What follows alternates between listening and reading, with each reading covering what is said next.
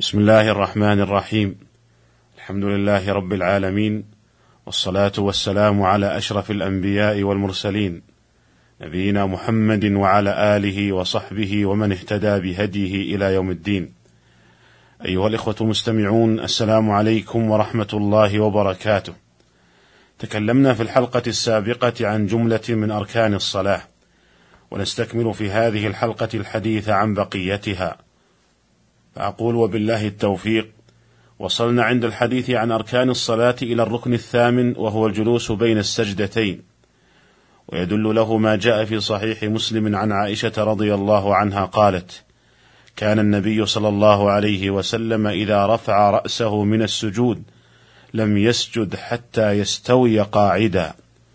وفي حديث المسيء في صلاته يقول النبي صلى الله عليه وسلم: ثم ارفع أي من السجود حتى تطمئن جالسا.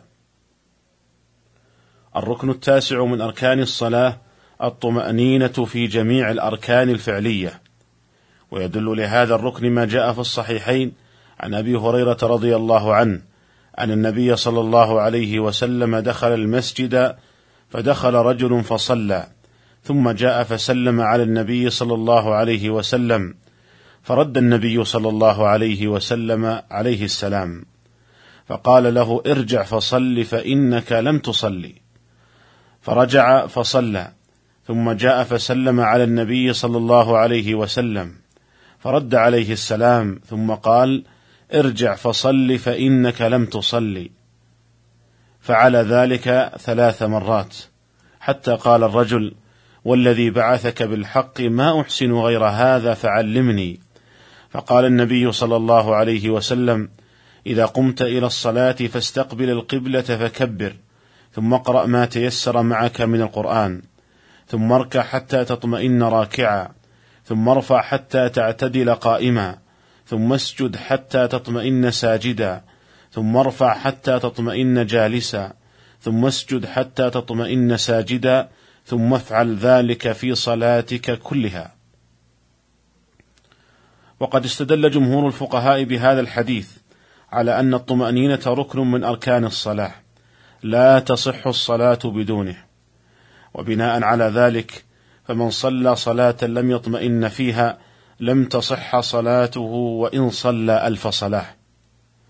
وإنك يا أخي المستمع لتعجب مما يقع من بعض المصلين من السرعة عند أداء الصلاة ونقرها كنقر الغراب. فهؤلاء ليس لهم من صلاتهم سوى التعب. ولهذا رد النبي صلى الله عليه وسلم هذا الرجل ثلاث مرات وهو يقول له في كل مرة ارجع فصل فإنك لم تصلي وقوله عليه الصلاة والسلام فإنك لم تصلي هذا نفي والأصل في النفي أن يكون نفيا للوجود فإن لم يمكن فهو نفي للصحة فإن لم يمكن فهو نفي للكمال.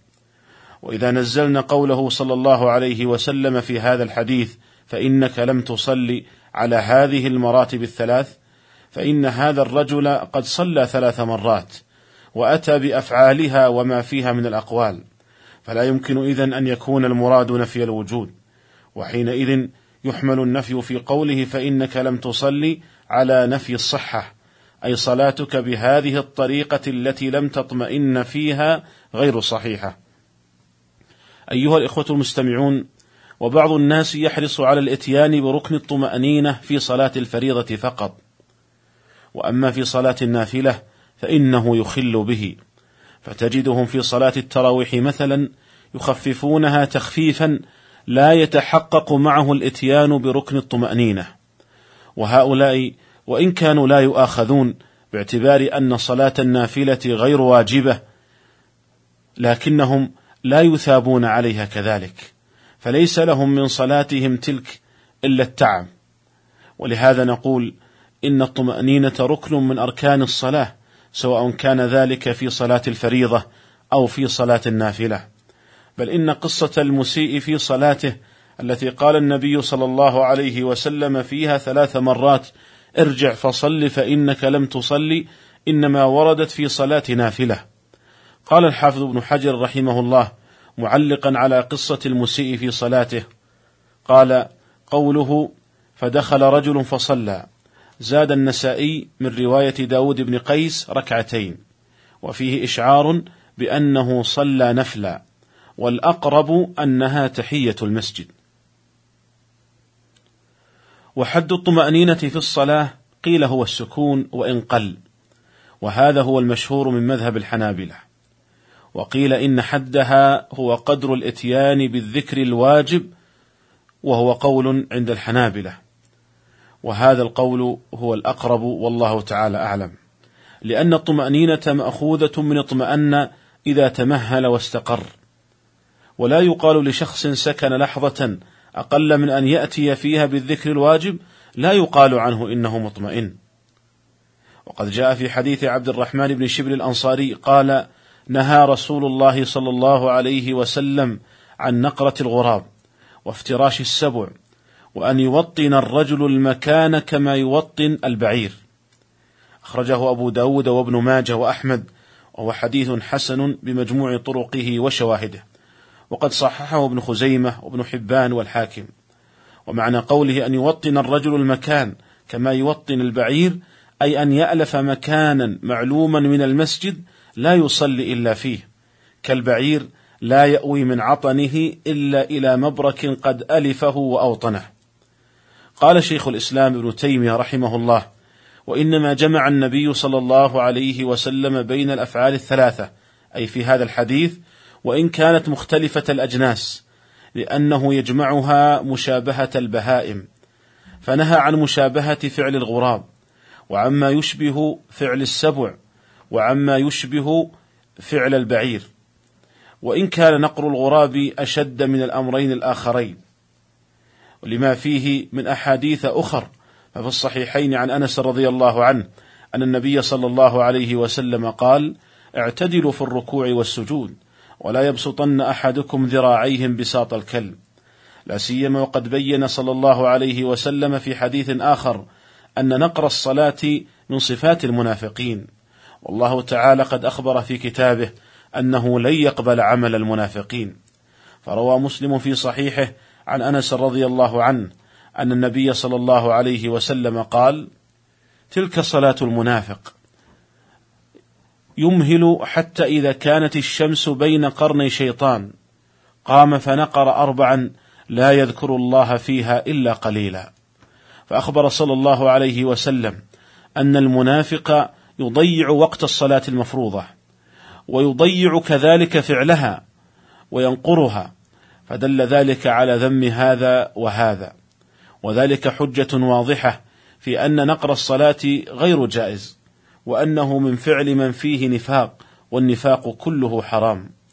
وفي صحيح البخاري عن حذيفة بن اليمان رضي الله عنه أنه رأى رجلا لا يتم ركوعه ولا سجوده فلما قضى صلاته دعاه وقال له ما صليت ولو مت مت على غير الفطرة التي فطر الله عليها محمد صلى الله عليه وسلم. وفي لفظ آخر عند البخاري قال ولو مت مت, مت على غير سنة محمد صلى الله عليه وسلم. أيها الإخوة المستمعون إن من الناس من يجعل الصلاة آخر اهتماماته. فإذا قام وصلى نقرها ولم يطمئن فيها وصلى صلاة لا يذكر الله تعالى فيها إلا قليلا. وهذا لا تصح صلاته لكونه قد أخل بركن الطمأنينة وهو على خطر عظيم. ولهذا قال حذيفة رضي الله عنه لمن لم يطمئن في صلاته؟ قال ما صليت ولو مت مت على غير السنة. قال ابن القيم رحمه الله من الناس من اعتاد نقر الصلاة كصلاة المنافقين. وليس له في الصلاة ذوق ولا له فيها راحة بل يصليها استراحة منها لا بها.